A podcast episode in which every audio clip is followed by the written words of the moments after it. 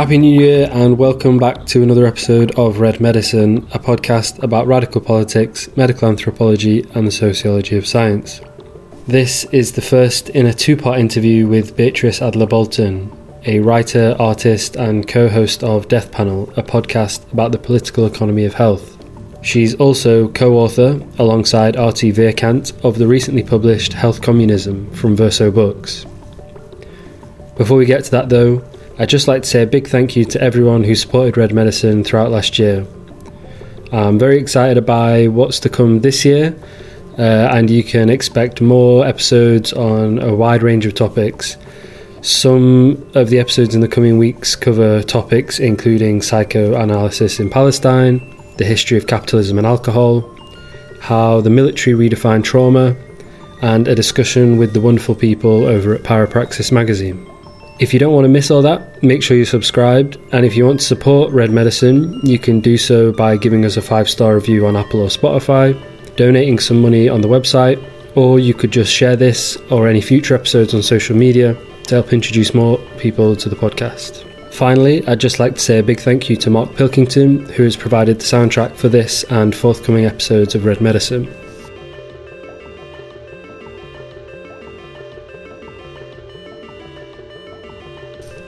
In Health Communism, today's guests Beatrice Adler Bolton and her co author Artie Vierkant provide a horizon for the left to orientate themselves towards.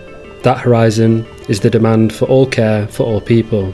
Building on the work they do over on Death Panel, the podcast they host with Phil Rocco, Jules Gill Peterson, and Abby Cartus, this book is essential reading for anyone who wants a serious analysis of how capitalism shapes what we think of as health. In the first half of the interview, I asked Beatrice about how health communism provides us with the tools to critique the National Health Service from the left. Specifically, we explore the long history of healthcare being used as a way to discipline and punish the working class, and why we shouldn't be afraid to demand more from the NHS despite the establishment's enforced austerity. In the second part of the interview, which we'll be publishing next week, we talk about the Socialist Patients Collective, or SPK for short, to whom health communism is dedicated. SPK were a group of patients that came together in post war Germany to produce one of the most valuable critiques of capitalism and health in the 20th century. Despite, or more accurately because of this, they were violently repressed by the state and pushed into obscurity. However, before that, a conversation about the NHS, which I began by asking Beatrice about this demand of all care for all people, specifically why those that think the NHS are already doing this might be mistaken.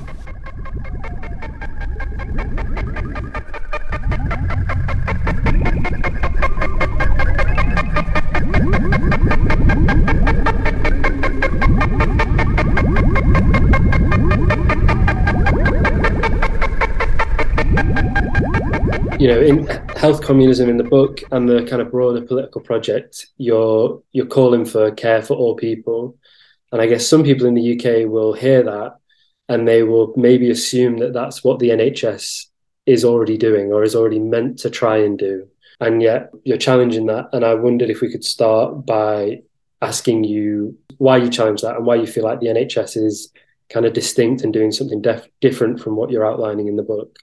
Yeah, absolutely. This is a great question and something that uh, my co author Artie and I think about a lot because what happens in the United States often when we start talking about health reforms and particularly large system level reforms like reforms to health finance, um, probably the most well known proposal could be something like Medicare for All which is really just dealing with almost one aspect of healthcare. It's just dealing with the financial payer, right? Mm. Right now, that's kind of the total horizon um, for the broader left in the United States for talking about sort of health reforms. Medicare for All is very much, unfortunately, the ceiling. And oftentimes we talk about the kind of system we have in the United States relative to other systems, for example, the NHS system in the UK, the Medicare system in Canada, or I think what's probably also mentioned most often by people in comparison is something like the Scandinavian health system, where you do have what is often in name sort of socialized medicine. And the comparison that's often made between the US and other countries who have different um, systems with different financial models um, in terms of delivering care, but also in terms of different structural models, is that we have you know this very rich country with uh, lots of citizens paying lots of taxes and that we've sort of paid in and deserve something equal to quote unquote socialized medicine in other countries. And that's a framing that fundamentally Artie and I take a lot of issue with because it doesn't actually reflect reality. The idea that, um, you know, the NHS is a truly socialized system of medicine um, really ignores a lot of the systems of the NHS, a lot of the things that are built into the structure of the NHS. Like, for example, um, very early on in the, the design and development, one of the kind of key questions that was being discussed between lawmakers and regulators was well, how do we deal with the necessary component of competition that's required in order to fuel innovation in a system? And, you know, as we've seen over decades and decades, um, the NHS has become increasingly privatized. There have been um, you know, layers and layers of austerity that have been applied to this system that have taken it very far away from a kind of categorical definition of all care for all people, which is really what we're advocating for in health communism.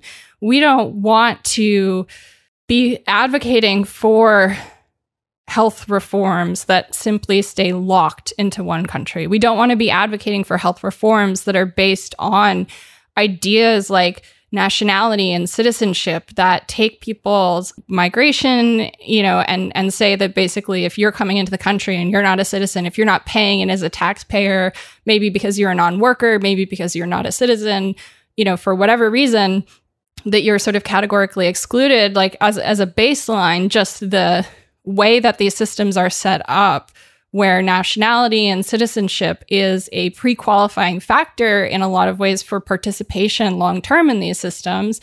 You know, even down to, for example, like in Germany, if you are expected to buy private insurance and sort of in order to cover yourself so that you're not taking away from these resources that have been allocated for people who are citizens, who are taxpayers, right? And so you have this kind of fundamental nationalistic limitation to a lot of systems of socialized medicine. And also, often you have internally within these systems these artificial frameworks of competition, driving innovation, or of um, sort of creating artificial markets within the systems itself. And sometimes this is something like Italy, where you have a kind of highly regulated and controlled private insurance market that exists concurrent with a socialized system. Sometimes this looks like the Canadian Medicare system, where from province to province, you have very different benefits. You also have benefits that are not covered under the traditional sort of health services that you have to then buy insurance on top of that, like, for example, for prescription coverage, for dental. And while the NHS is often held up as one of the most comprehensive examples, I think looking to the austerity that's been applied to the gender identity clinic system is the perfect example of why the NHS is not all care for all people and it is not as expansive as we would hope that the global left might want to focus its efforts and its advocacy on in terms of when we're thinking about what a real horizon of healthcare could be, you know, beyond our one country or one sort of election cycle or one policy. You know, what do we really want as a left? I think we want a less brutal um, life that that we all deserve, that we all want. You know, we want better working conditions, we want better living conditions, we want not just access to care, but real care. And when we think about the kinds of things that, for example, have been prioritized in the NHS and what has not been prioritized, and how that's also played out during COVID, for example, you know, ridiculous wait times. I have a friend who waited two days for an ambulance recently, um, just just outside of London, and and these are the kinds of things where you know what's what's happening is not just that patients are experiencing lower levels of care than they deserve, but that all of these decisions of austerity they have to come from somewhere and they come from the labor power and the physical surplus labor of the workers that are part of that system. So you cannot have a system of truly socialized medicine that has these artificial scarcity frameworks built into it, but also that treats its workers as such disposable cogs that need to be put into a market to, to sort of create this incentivization. And so, one of the things that we're really pushing in health communism, and we open the book sort of with this criticism of uh, the NHS, and I think the limitations of a lot of our hopes and dreams for what healthcare could be, right? Which I think we limit because of the political realities that we live under, the kind of political imaginary of what is possible. I mean, this is not, you know, a kind of criticism of saying that health finance reforms are bad. It's just that these should not be the ceiling. These should not be the kind of long game horizon that that we're politically orienting our praxis and our movements around. Um, that we need to actually think bigger than individual finance reforms. We need to think bigger than simply creating a means of allocating resources. We actually have to make sure that we're setting systems up to be able to meet the need that they are designed to meet and not designing them to look like they can meet need that they are never intended to design. A really, really great example of this that we use in the book early on is actually an American system that was set up after the Civil War. And it was specifically a series of care homes, of long term care homes, like uh, sort of nursing facilities almost. Um, back, obviously, before uh, long term care existed during the Civil War, for people who had, um, who were formerly enslaved people who had basically abandoned, run away at great personal risk from the plantations where they were uh, held as property in order to defect to the Union Army. And so they said, you know, if you defect, if you risk your life to fight, we'll grant you citizenship at the end of the war and we'll make sure that you're you're cared for. But what the US government did is that instead of making sure that for example that they were going to build enough uh, infrastructure to support this promise that they had made, instead they set up a system of administrative burdens to slow the demand on the system that they knew was never going to be adequate for the population that they had promised it to.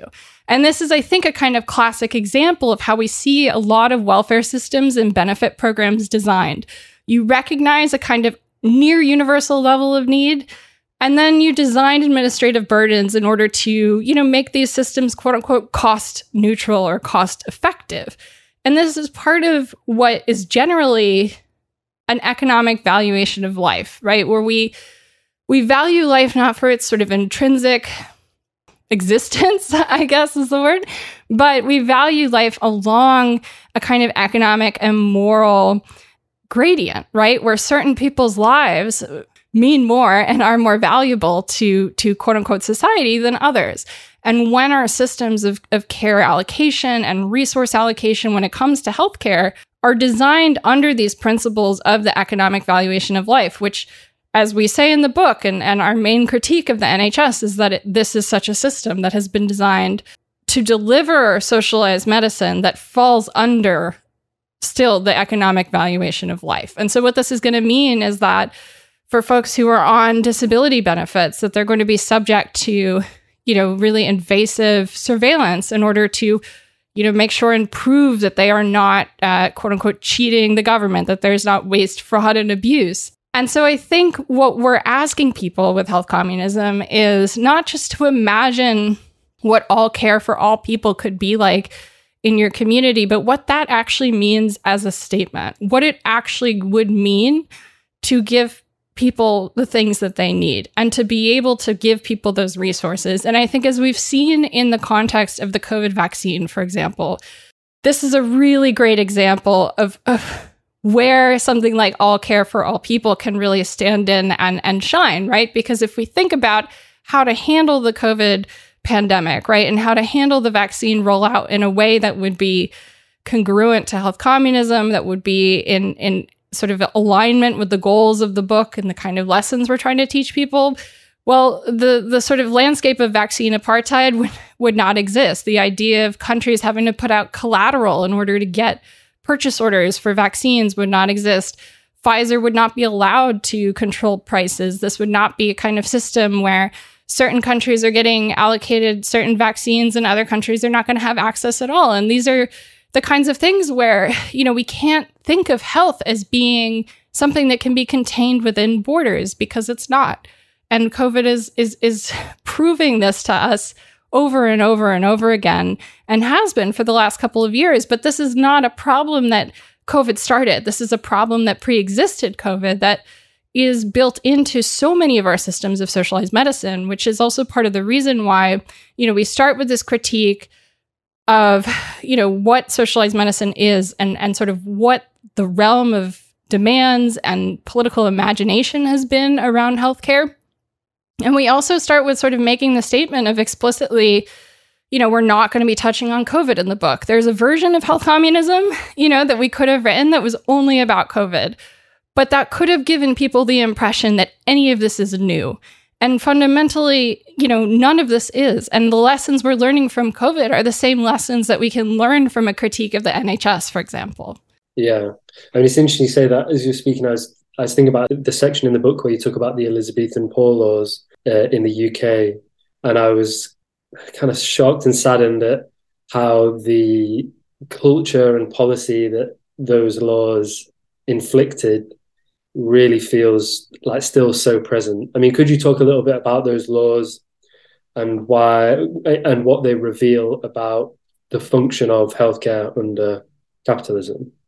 Absolutely. This is this is one of my favorite sort of stories in the book and it comes from the labor chapter where we talk about this idea of the worker surplus binary, which is really it kind of ties into the the broader way that we conceptualize welfare systems, right? Where you have um, a kind of earning body politic, the citizenry, who pay into something that then covers the burdensome few, the kind of margins, the the disabled people, the non-workers, elderly people, children, poor people, etc. And the idea is kind of that you know the non-worker what we we call the surplus class um, in the book which is kind of reclamation of, of what used to be a very derogatory framing to call a surplus class. This is more of a kind of reappropriation of, of and recontextualization of that criti- you know critique of, of the surplus as being surplus itself. And so this idea right is that you have this larger body politic the earning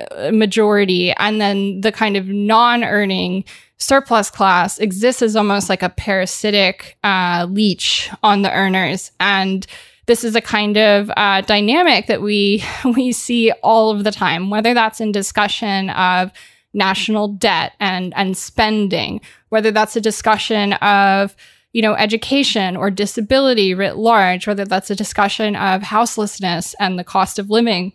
So often this kind of idea of the worker and surplus binary, this binary between the productive and the unproductive, is leveraged in order to kind of perpetuate these frameworks of austerity that we were we were just talking about and critiquing. And what we try and tell with this story, looking back to the early sort of pre-capitalist moment, right? Um, looking at these poor laws, which were established in the wake of massive worker deaths during the Black Death, you know, you have a shift, a very novel legal construction in defining the surplus class and defining within that class who is allowed to be a non worker, who's a valid non worker, and who's someone who is deviant in their refusal to work. And this, we argue, is essentially not just, you know, a kind of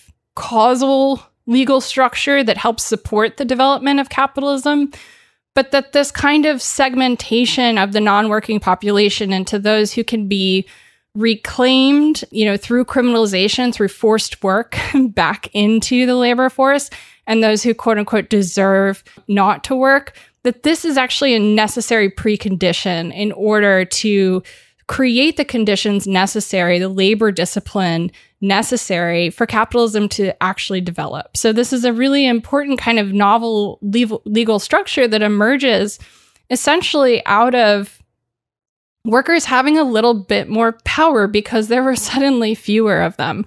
And what what starts happening during Edward III's reign is that you you have the statute of laborers pass and this essentially for for one of the first times begins to regulate uh, the post-plague labor market. It, it's a kind of compulsion to work. It makes not working illegal unless you own land. And this is something that wasn't really conceptually employed at such a broad scale. And and really what this had to do with more than anything else was also a system of municipal taxes, where each community became responsible for supporting that small sliver of valid non-workers. And so it starts to create this idea, right? And and really cement within law, within administrative law, which is I think sort of our most important argument here is how administrative law reproduces these ideas and how it's been reproduced beyond any one country through, you know, neoliberal capitalism and through health capitalism.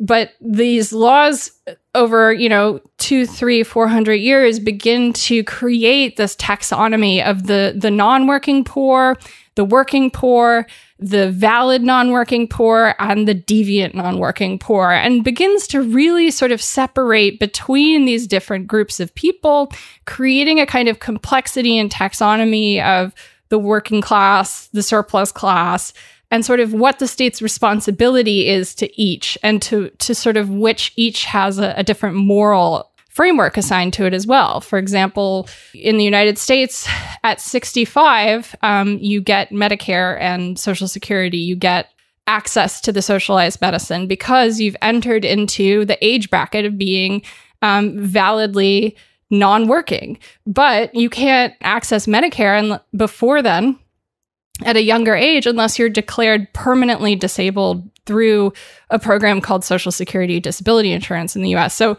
these kinds of ideas, right, we sort of trace back a lot of these frameworks that start to shape the economic valuation of life, particularly of the surplus class, as a kind of leech, as a kind of burden or a parasitic constituency that capitalism has to manage in order for us to continue to have sort of upward growth or or or just even balance within the labor market in some framework. So this this kind of relationship why it matters right is not just that you know we've sorted people into different categories and we treat people differently but that the treatment and specifically the the abandonment of the you know, non-deserving, non-working poor, that this is a, a really key component to labor discipline. This is how we um, compel people to work, not just through making not working illegal, again, which they explicitly did, but through creating these kinds of taxonomies and types and classes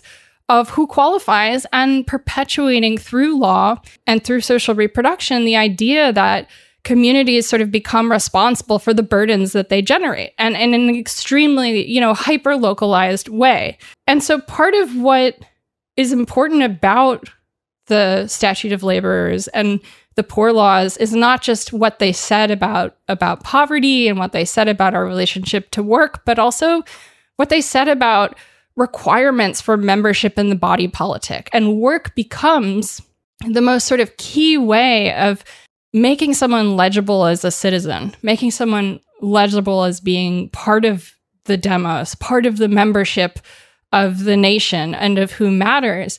And it's a really key idea, not just for developing like labor discipline, developing these kinds of incentives that might keep someone from being ever inadvertently mistaken for someone who's not a valid worker. You know, the kind of stakes at play here were um, you know that people were arrested they were sent to work camps they were put in stockades in the street. You know the punishment for not working was really severe. And so not only was there a kind of social outcast function that that begins to exist as synonymous with someone who's a non-worker and also synonymous with someone who's basically defrauding their community and therefore invalidating their membership of, of that community but also that the kind of health of the nation, of society, of the community, of any of us really depended on the state's ability to accurately count, manage, and minimize this population from ever exploding, lest it overwhelm the quote unquote healthy, productive people who were supporting these kinds of um, quote unquote sort of social parasites. And so this is, you know, one of the first times that this idea becomes really cemented into law. And then as the colonial agenda sort of expands in the United States and they're looking for ways to manage populations of dependents within the colonies in the US,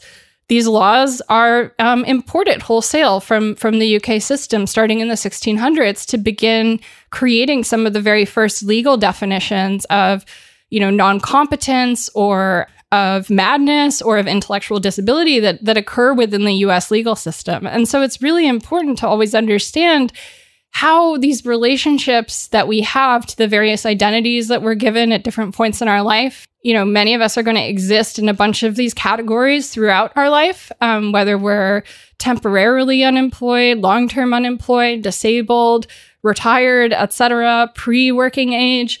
These are all things that we're going to sort of transition in and out of. And all of these things are sort of defined relative to people's values as workers.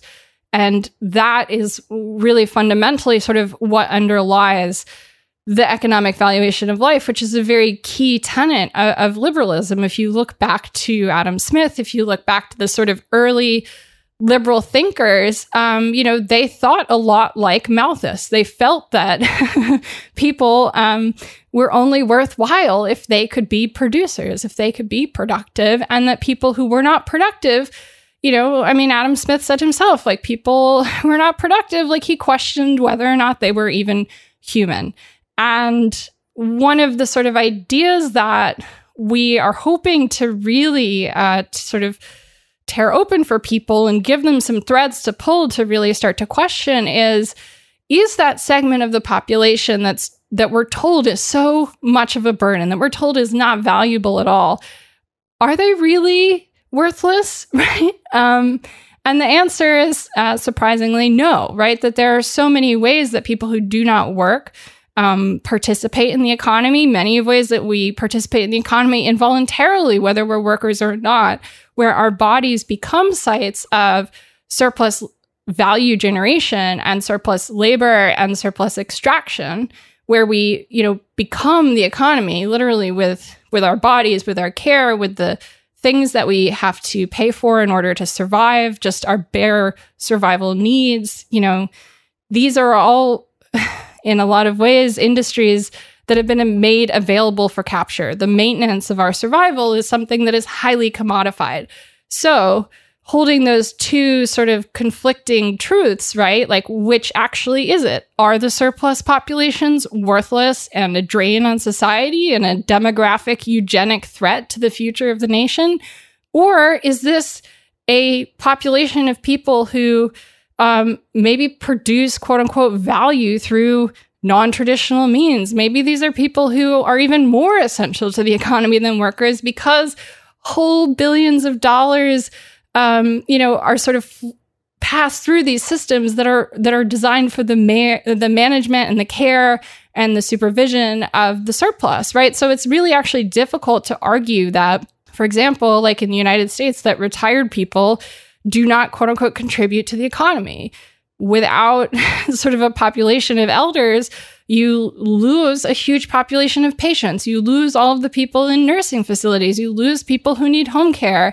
And that's millions and millions of jobs in each country. And so if we start to really actually tease out the ways that our bodies interact with the economy beyond just this relationship of the wage on the individual side of employment, then you start to see how really clearly there is just so much about what we think about as health, right? Which is actually a description not of any sort of intrinsic quality that we have as a person, but is more of a description of what services do we have access to via our identity through the administrative state? And that's going to depend on your citizenship, on your income, on the country that you're in. And fundamentally, you know, sort of health communism, which is why we're demanding more than simply health finance reforms or sort of reforms of bringing other countries up to a kind of median level of uh, sort of humane capitalism or ethical capitalists or sort of a quasi socialized medicine system. And why we say, you know, the demand actually has to be all care for all people is that we we cannot actually create a kind of liberatory way of giving people access to the resources they need to survive without undoing this fundamental relationship of um, sort of how we value the the population in general and sort of who gets to be a part of the we and who doesn't get to be a part of the we. Yeah. I was just thinking as well about your comment there about the kind of political imaginary that healthcare kind of shapes and in the in the UK it feels like there's a real hesitancy to critique the NHS to kind of challenge the mythology that surrounds it, partly because it's a very, I guess, strategically helpful in some ways mythology. You know, it's a concrete example of what, well, some would argue it's a concrete example of what the left are trying to push. Um, and I guess, what do you think kind of opens up in terms of the sort of horizon of possibility when we start to um, unpick that mythology? Mythology. I mean, for those that might be hesitant to do that, I mean, wh- why is it so essential that we look at, for example, kind of Nye Bevan's uh, eugenicist kind of politics and the role that the NHS plays in uh, kind of maintaining certain structures of heteronormativity, you know, ideas of the family and of gender and um, things, you know, kind of the role in the surveillance state. I mean, why why should we on the left actually not be preciously holding on to this myth and, and really actually digging into it and demanding more? Well, I think at a base level, people in the UK deserve so much more than the NHS that we have, and they deserve so much more than just mere protection from privatization and, and, protection from the encroachment of, of things like, you know, America's United Healthcare, who come in and take all this consulting money that, you know, would be much better spent on nurses' salaries and improving the quality of life of the people who are administering the actual care in the NHS. Part of it is, I think, as you're saying, we have an attachment to the small things that we have been able to do. I mean, if you compare apples to oranges and you're looking at the NHS to the US in terms of outcomes, in terms of access to care, there is definitely an advantage to being in the United Kingdom. But what is lost in us putting the NHS up on a pedestal that also at the same time can celebrate the things about it that we want, like you know, being able to create systems to distribute resources not just uh, to each individual patient, but uh, physically throughout space, spatial resources, right? That's one of the things that the NHS attempts to create a system to deal with. You know, in practice, does the NHS actually accomplish that? I think it's questionable, especially depending on which community you're talking about, depending on where spatially you're talking about, and depending on what type of care you're looking for. Now, like in one sense, I totally get the the the reticence to critique it because if you're constantly in a position where we are uh, defending the NHS from defunding, if we're defending the NHS from privatization, that that really raises the incentive against critiquing it, right? Because in theory, you wouldn't want to be putting down this thing because you're trying to build it up as something good in order to justify continuing the same amount of spending towards it, essentially as as the year prior. Um, and and I, I totally understand that. And I get that kind of short term calculus, but it, it is a short term decision and it comes with long term consequences that take away from the capacity that we have to build international solidarity that, you know, folks in the US could have to support folks in the UK, that folks in Canada have could could have towards supporting folks in the UK. If we think about the kinds of conversations that sometimes happen between leftists in the UK and the US, it can come down to an argument where people, if they complain about their experience with the US or uh, with with the NHS in the UK, people in the US say, "Well, fuck you! Like your care is so much better. At least you don't have private insurance. At least you don't have, you know."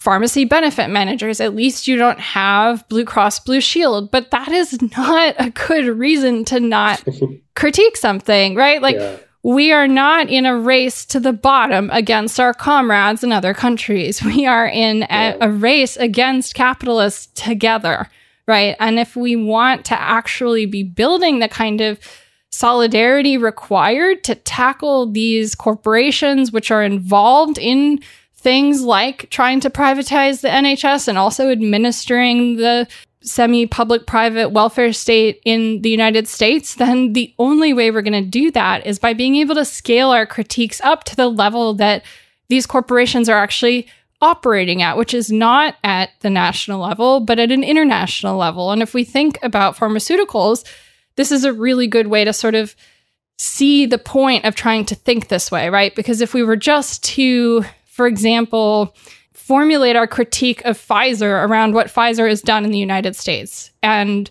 you know, leave that kind of global reach that Pfizer has off the table, that really limits kind of our perspective for even being able to think of solutions or demands of what we would want of Pfizer. Because ultimately, the the sort of broader spectrum that we're working with when we talk about health, this is a kind of global scale. This is not a scale that is actually um, super nationalistic as much as we're taught to think of it that way. This is something that cannot be contained by borders. And so I think, you know, what we've learned in the United States in the disability movement, and I am disabled, so I sort of come from this line of thinking. This informs a lot of where my analysis is sort of started from is if we look at the Americans with Disabilities Act, which is very much like the NHS, sort of held up as a gold standard. Um, mm. You know, that if the NHS is the gold standard of socialized medicine, then the ADA is considered a kind of global gold standard of disability policy. And for a very long time in the United States, it was really not welcome critique. It was something that if your work engaged with these kinds of critiques of the ADA, if you said the problem with the ADA is that it's a capitalist civil rights law that it says that our um, accommodations are only worthwhile and valuable if they can be done with no cost burden on the employer. This is a law that was drafted and passed by conservatives. This is a law that was sold as a way to get people off of welfare. Oh, and also, you know, get some more disabled people employed. And and so if we, you know, if we left all that critique off the table, if we continued to ignore those people who, you know, very early on after the law was passed, like Marta Russell, who we talk about her work in the book, mm-hmm. you know, were very vocal about the limitations of the ADA, the need for more than the ADA, then I think you know, if we had if we had sort of fully suppressed those critiques back then and said, listen, we can't afford to critique the ADA, you know, which and, and people tried to argue this. Many people still argue this. I, I mean, we get hate mail every time we talk about the ADA on my podcast Death Panel because people are like, well, why what are you doing shitting on like the, the gold standard yeah. of disability rights? And it's like, well, the ADA is not enough. And the ADA uh, really kind of slowed a lot of the organizing in the United States. In the 40 years before its passage, we had 70, 80 federal laws dealing with disability. In the 30 years after its passage, we've had two, I think, in the US, um, maybe three. I might be counting wrong. I might be remembering wrong. So these things also, these sort of legal frameworks, these policy victories, they can also have what uh, theorist Dean Spade calls like a kind of you know, it kind of it's like a demotivating uh, chill that happens yeah. as a result. You know, it can slow organizing. It can slow building solidarity outside of the very narrow nationalistic sort of frameworks that we're already working in. And if we want to do anything to improve our kind of conditions here in the US, for example, when it comes to disability legislation, then really putting our sort of gold standard law up on a pedestal is not only not going to help us, but it's not going to help anyone else in any other country who's, uh, you know, got the ADA there as an example of why not only, you know, you know, maybe they don't have to do as much as the ADA does, but also why we can't go beyond the ADA. If that's the gold standard, then that becomes where we stop. And that becomes a point where we can sort of start to negotiate compromise down from. And ultimately, conceptually speaking, that's why, even though there is risk to critiquing the NHS, to critiquing the ADA, there's actually so much value in there if we start to think about things not just in terms of the immediate short term, but as a kind of complicated need to balance both the short and long term and the national and the international in our demands, in our praxis, in our organizing. If I here in the United States am advocating for Medicare for all by saying we want something as good as the NHS, that undermines my comrades in the UK who are saying we want something better than the NHS.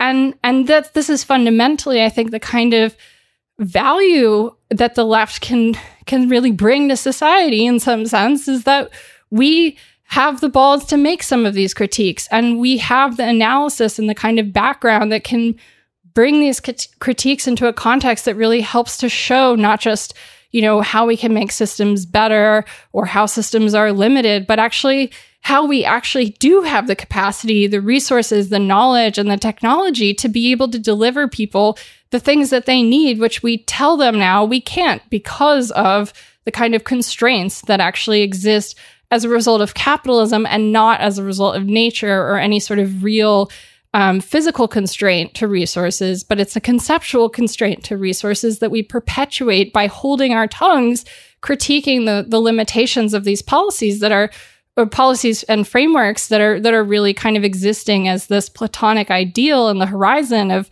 what other you know um, organizing capacities might hope to live up to one day. Yeah, that's a really really good point.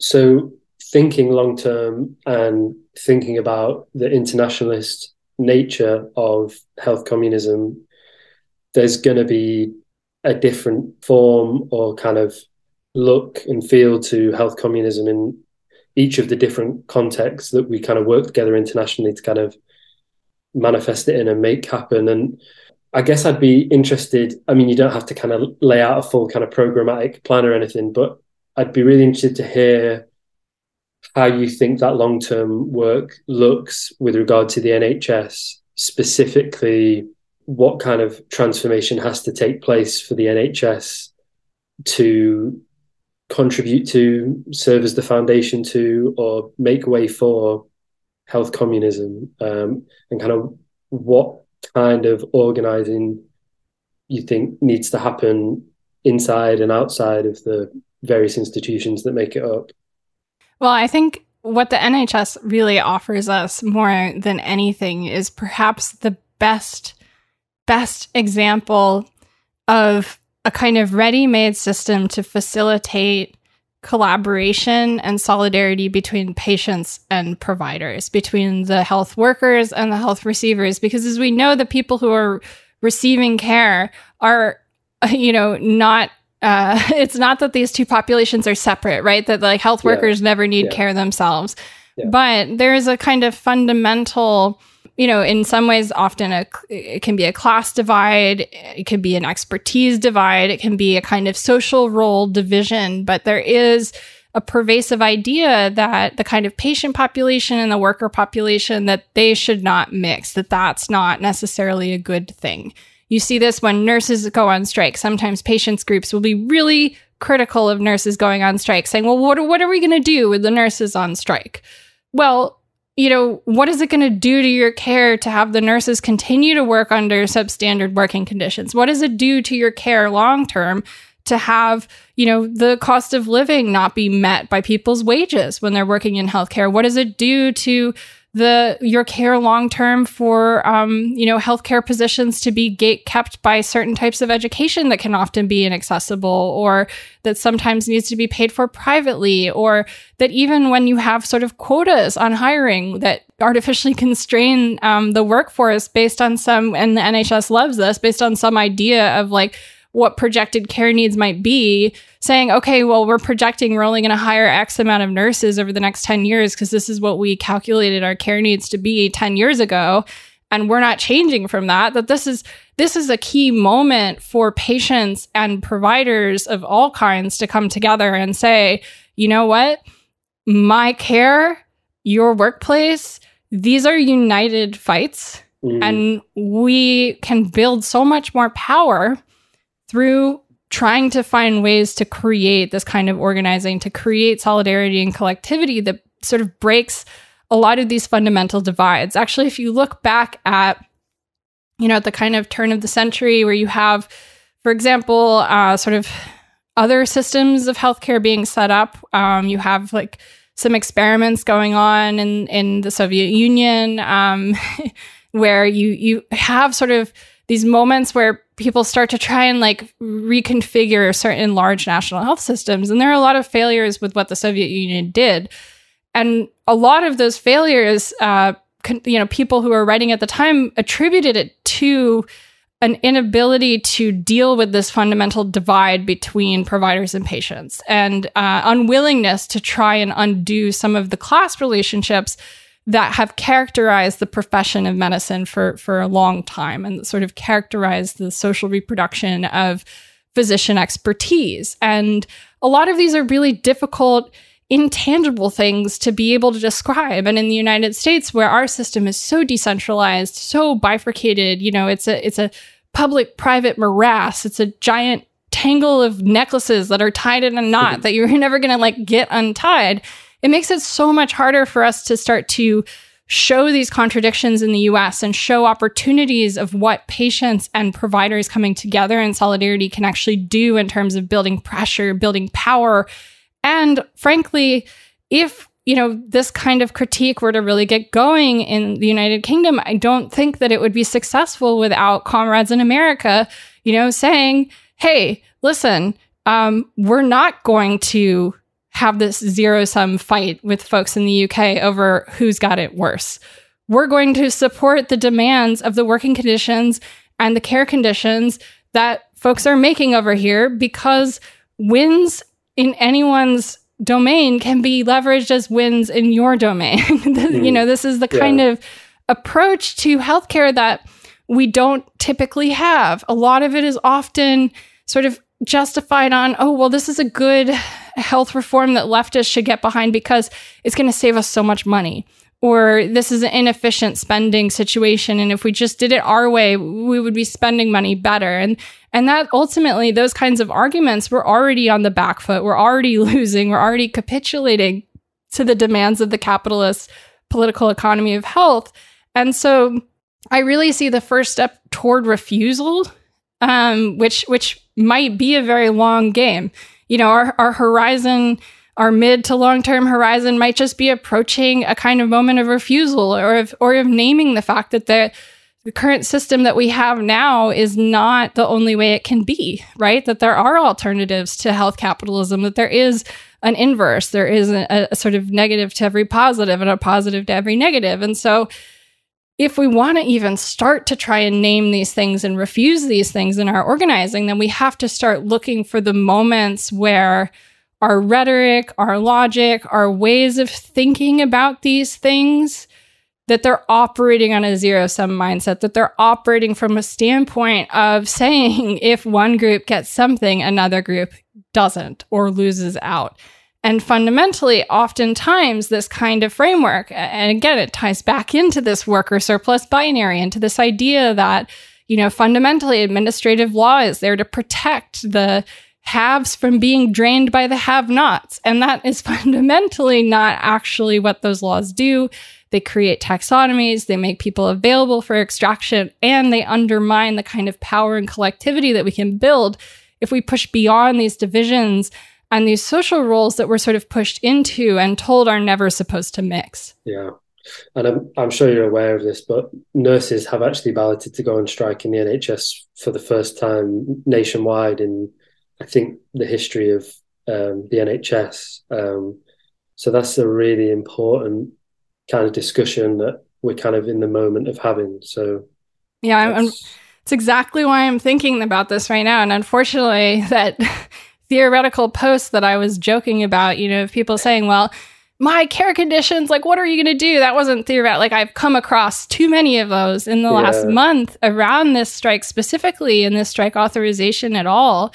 You know, the kind of indignant uh, outrage at, at nurses mm. having to make this decision without acknowledging, you know, uh, I was talking to my own nurse about this who comes to my house to do home care infusions every four weeks. I said, you know, like this is uh, just awful that that people are not even thinking about what would have to go into the sort of decision making process that would even lead people to getting to that point of saying, okay, I think we're going to have to do this, you know, action that has been um, sort of beyond where we've been willing to go before. And we recognize the kind of risk and danger, but that there's a need here, you know, and we have to trust each other. If we're saying, you know, I, in my workplace, like I have a need and like to to be able to give people adequate care, like we have to take this risk right now. This is a, a decision that no one is making lightly. So yeah. why is it that our rhetoric sort of centers around, okay, if nurses are striking, it means patients lose out.